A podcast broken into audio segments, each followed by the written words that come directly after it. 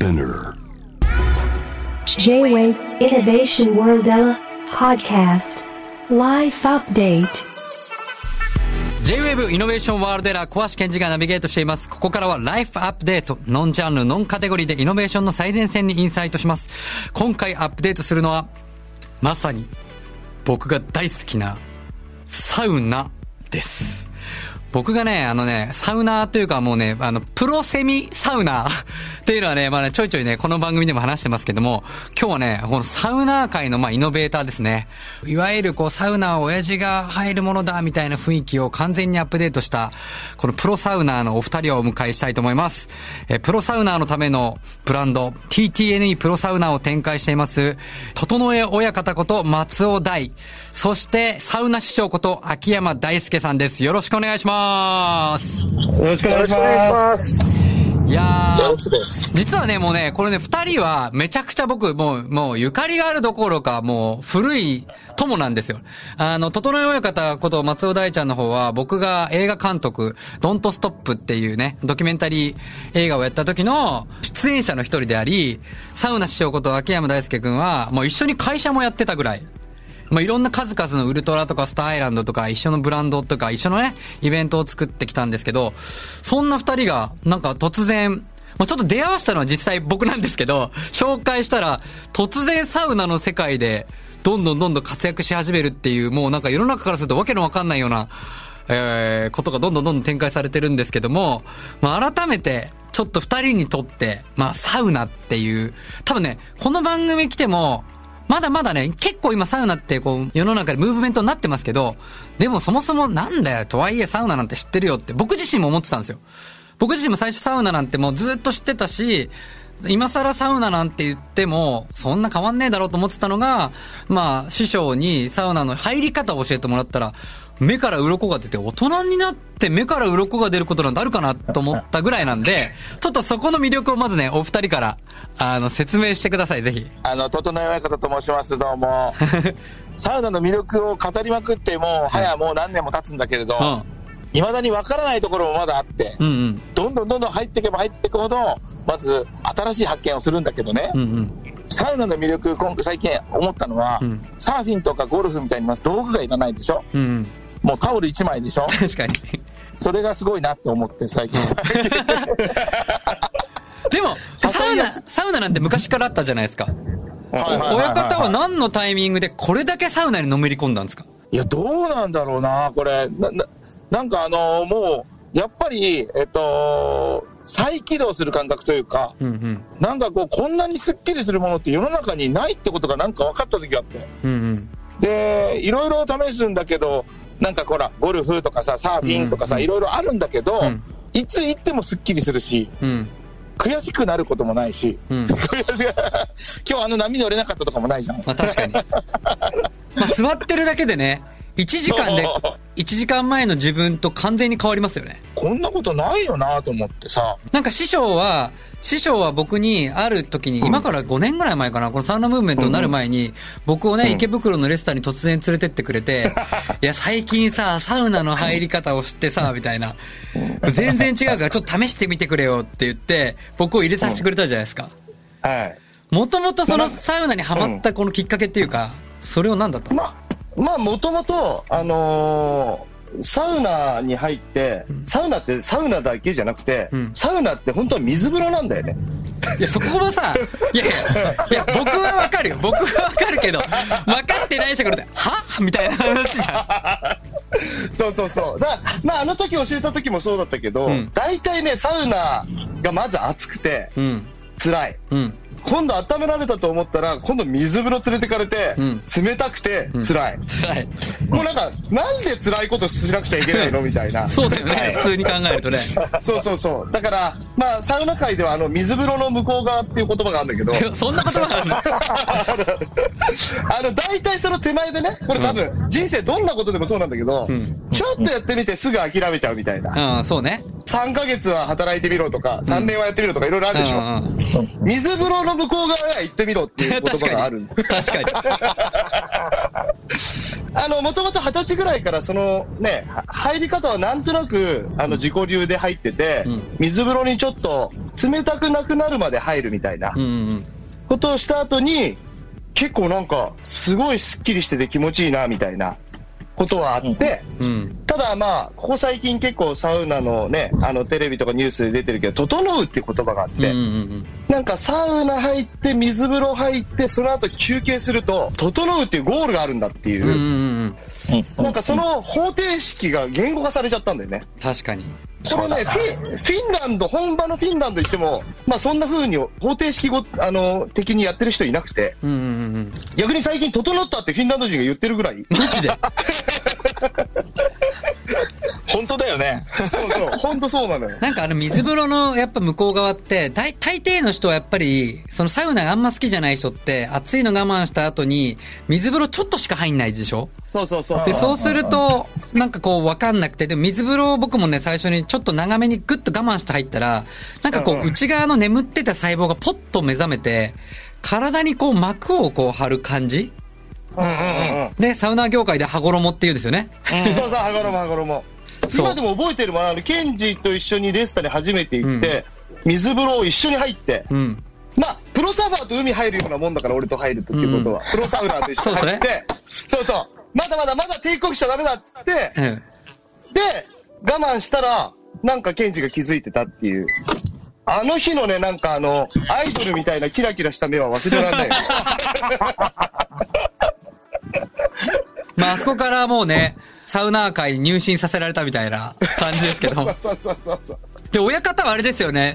なんか、本当のある意味でサウナーの原、サウナーになる原点みたいのは、なんか、ネーティブインディアンのサウナに入ったとかなんとかって聞いたんですそうそうそうそう。だから、なんか俺、サウナーとして活躍できたの、活躍というかめちゃくちゃ今大活躍してるんだけれども、はい自分で言っちゃうな。まあ、してますね。でやっ。ぱりね、そう、あのね、やっぱり、実はこれ、不思議だったのが、うん。ケンジと、ん。えっ、と、一緒に、ん。えっ、と、旅に出たでしょ？その、はい。え映画映画でねというか Don't 映画にな Stop った旅なんだけど、あそこ行った時に俺、ネイティブインディアンの、えっ、と、スウェットロッジって言って、うん。えっ、と、母の子宮に帰るような形っていうか、で、あの、子宮からまた生まれ変わって戻ってくるみたいな、要するに、儀式ですよねネイティブインディアンそう、儀式なのよ。で、それが、まあ、詰まるところサウナなんだよね。そうですよね。熱した石にこう、テントの中で、暑い中で自分を解放していくみたいな。あれをやっぱり経験したことによって、うんなんかこう、やっぱりいろんなサウナ行ってるっていう人たちがやっぱりたくさんいたんだけど、うんやっぱりスウェットロッジに入ったことある人ってほぼいなくってさそうですよ。ね。うん。で、それをなんか結構こうお話ししたりだとかするっていうところがやっぱり、えししていった時になんかこう面白い人いるなみたいな感じにはなったのは、うんなったよね。なんかそういう原点の中で、まあ全くね、こう、例えば、えーサウナ師匠はある意味こう、ファッションブランドのイベントやったりとか、僕と一緒にこう、スタイランドとかウルトラとかやっていく文脈で、まあ親方はね、いろいろこう、ジンジャーエールも売ったりとか、まあいろいろ商人としてもいろいろ仕掛けてる中で、その二人が、まあたまたま僕のつながりではあるけど、初めてみたいな感じで、こうフィンランドに行きましたよね、二人が。うん。初めましてみたいな感じで。んうん。でそこで出会って、いわゆる TTNE このプロサウナってブランドを展開するまでどういう経緯でそうなったんでしょうか？いきなりケンジから連絡かかってきたんだよね、俺ね。そうですね。で、いきなりコペンハーゲン行かないかって話だったんだよね。うんうん連絡来た時に。うん。かかってきてコペンハーゲン行っても何もやることねえよなとかって言って、うん何もやることないっていうか、まあ面白いんだけど、うん。なんかどうせだったらフィンランド行きたいなみたいな話になっちゃって、うんその時にあの東京で有名なサウナーの、ほら、秋山大輔うんっているじゃんとか言って、大輔来れないかなって話だったんだよね、そうですね。そうして、ケンジがいきなり、あ、そうやって言うと思ったとか言って、じゃあ、あの、秋山の大ちゃんももちろん呼んどくねとか言って、うんで、スケジュール合わせようとか言って、あ会って、うんケンジがいないで、俺と大輔はフィンランドで合流するっていうね。そうですよね。二人がそこで合流して、そうそう。あったなんか俺も、俺もうん。大ちゃん全く同じこと言われて、うん。なんか全く同じ、ケンジいるのかなと思いながら、同じ誘われ方されたの。はいはいはいはい。してやったりみたいな。そうそうそうでもまあまあまあ、でもその二人がそこで出会って、そこでなんでブランドやろうって話になったんですか？なあれね、なんか面白かった。まあ、とにかく旅してて、うんあのサウナがどうだ、このサウナがどうだって日本で喋ってるじゃん。うんで、その中でなんかね、あの、フィンランドの大聖堂に行った時に、うんなんか日本のサウナとフィンランドのサウナ違いすぎんだろみたいな話になって、ちゃんとしたサウナって日本にそんなないよなってことになって、うん。これはなんか日本でなんかサウナにもうとにかくもらいすぎてるから俺たちは。うん。恩返ししようぜみたいな話になってゲラゲラ笑ってたの。はあ、はで、まずなんかできることなんだろうなみたいな感じになって、うんなんかほら、えっ、と、ノースフェイスとパタゴニアがってさ、ブランドがあってあ、さ、はいはいはい。あの人たち山登りが好きで、うんうんで、山に、あ、あのーいろいろ旅してて帰ってきて、んうんなんか山のショップ作ったのがきっかけじゃん。うん。で、俺たちもそんな感じでサウナガンガン回ったから、うん。サウナ界のノースフェイスとパタゴニアみたいになるのに、まず T シャツ1枚から始めようぜみたいな感じでスタートしたんだよね、あれ。なるほど。そっからじゃあブランドが始まって、今もう数々のまあサウナイベントだったりサウナ施設作ってると思うんですけど、うんうんそんな中でちょっとこう代表的なうんいくつか紹介してもらってもいいですか？じゃあサウナ師匠。まあ一番最初の僕らの処女作って言ったらあれだけど、うんうんこれもすごいひょんなことから来たんだけどね、うん一番最初にその今、ヨーロッパツアーをうん親方とやってる時の模様をうんインスタで上げてたの。ほうほうほうほう。毎日のように。今デンマークいますとかフィンランドいますとかう。うって。ん。したら日本から連絡来て、うん。ケンジもよく知ってるけど、あのコロナの代理店やってる秋葉さん、うんうん。コロナビールね。はいはい。なんかこれ、フィンランドでサウナとかやってるけど、こう冬の支度で提案していいとかって来て、うん。提案してもらって、なんかその、イベントとかできるって言われたの。うん。うんうんうんうん。全然わかんなかったけど、できますって言って。帰ってきて一番最初にやったのが、まあ、洞爺湖、北海道の洞爺湖で CM の撮影、サウナの CM 撮影と、うんあとは下北沢で、まあ、2days のサウナイベントをやったのよ。うん。コロナフェスですよね。そうそうそうそう。あ、コロナコウィンター、ウィンターササウナだ。うんうんそうそう。それがもうね、本当に一番最初で、まあでもね、言ってやってみるっていうね。そうそうそうそうそうそう。ね、いろいろなんか場所が決まってクライアントもやりたいっつって最終的にストーブだけがないっていう。それ心臓ないじゃんみたいな話。心臓ないね。で、そっからな、なんかね、いろんなね、苦難を乗り越えてうん、形になって、うんそっから結構その、女の子が、うん。結構サウナに入ったりする、水着で入ったりするみたいな。うん要は、フィンランドとかヨーロッパで俺たちが見た光景が、うん。そのまま下北沢で起きたっていう。うーん。うんうん。あれめちゃそれがすごい大きかったかな。めちゃくちゃ話題になりましたよね。あれね、あの、テレビ局で言うとね、全局2周したのよ。へテレビでも NHK のアナウンサーを生で整えるみたいなことがあって、え。なるほど。どんな番組なんだと思いながらやってたけど。だって今まで割とこうね、冬の支度でビールってちょっとこう寒くて飲めなかったのを、そういえば温まればいいんだみたいな。そう、まあ実際のところちょっとね、あのースノーボードとかでやってたところもあるけど、んちょっとホットワイン飲みたいみたいな話もあったりして。だからビールを冬に美味しく飲めるっていうのは、サウナの強みだなと。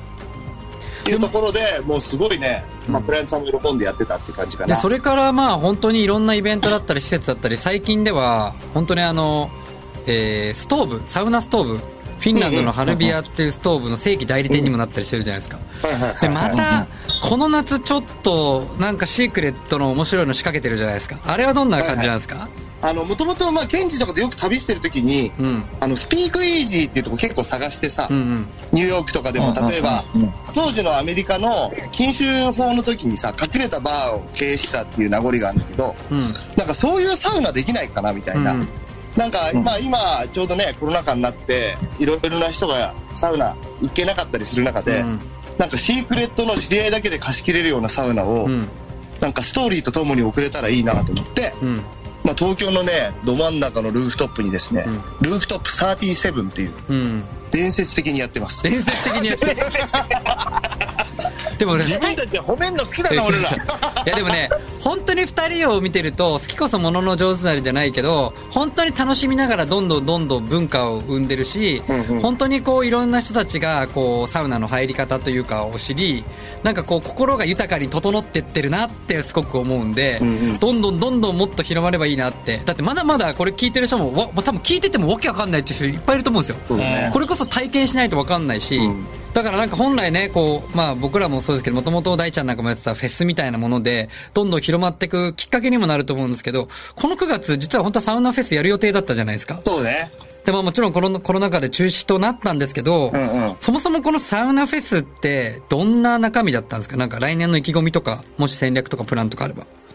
まあ、サウナフェスもともと、あの、まあ、上のレジェンドサウナーたちが、俺たちの上にも先輩がいて、うん。結構あの、整うって言葉作った人とか、まあ知ってる人いるかもしれないけど、漫画で茶道、あの漫画でね、そのサウナの入り方、田中克樹さんとかがいて、まあ彼らがイベントやってたんだけど、やっぱり、ちょっと下の世代とのつながりもなかったり、うん。で、今、うちら TTNE って名前でやってるけど、サウナ行きたいとか、サウナキャンプとか、いろんな、うん。同世代でもいろんなグループ出てきて、うん。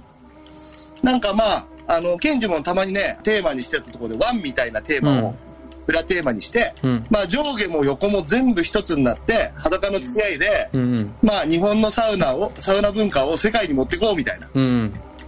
ていうところがもともとスローガンでやってて、うん今年はね、フィンランドでもやる予定だったの。へえ。そう。本国に、あの、恩返ししに帰るっていう。逆輸入みたいな。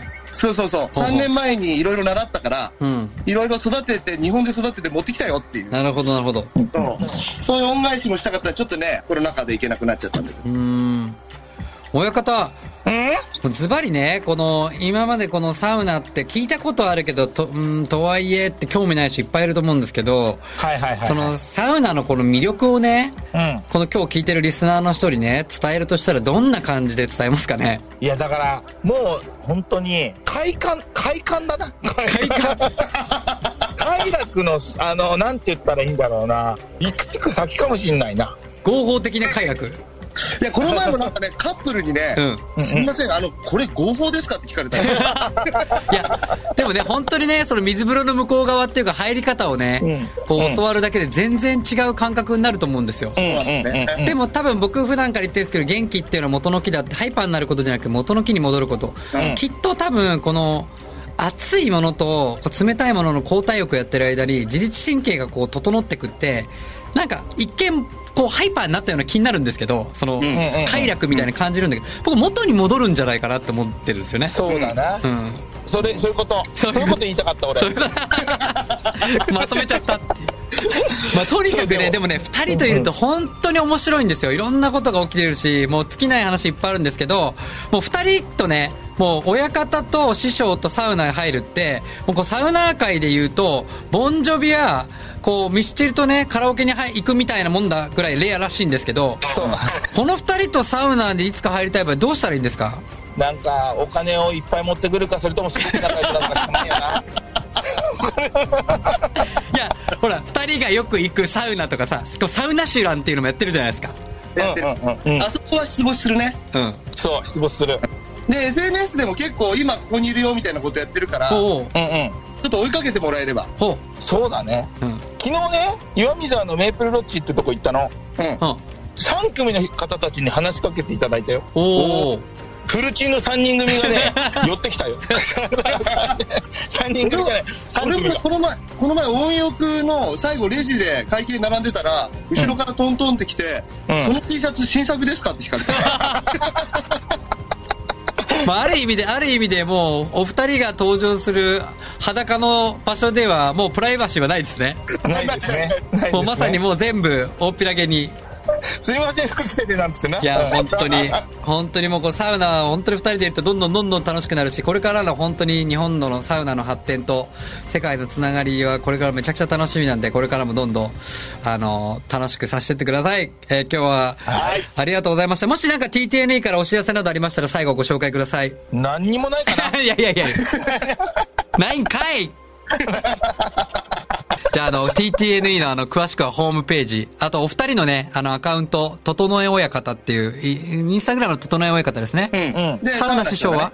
サウナ師匠調べれば出てくると思うんで、そこでもう世界のサウナ情報だったり、彼らを追っかけたかったらいろんな情報が随時、いろんなところ出てるんで、ぜひ、チェックしてみてください。はい、チェックしてみてください。はい。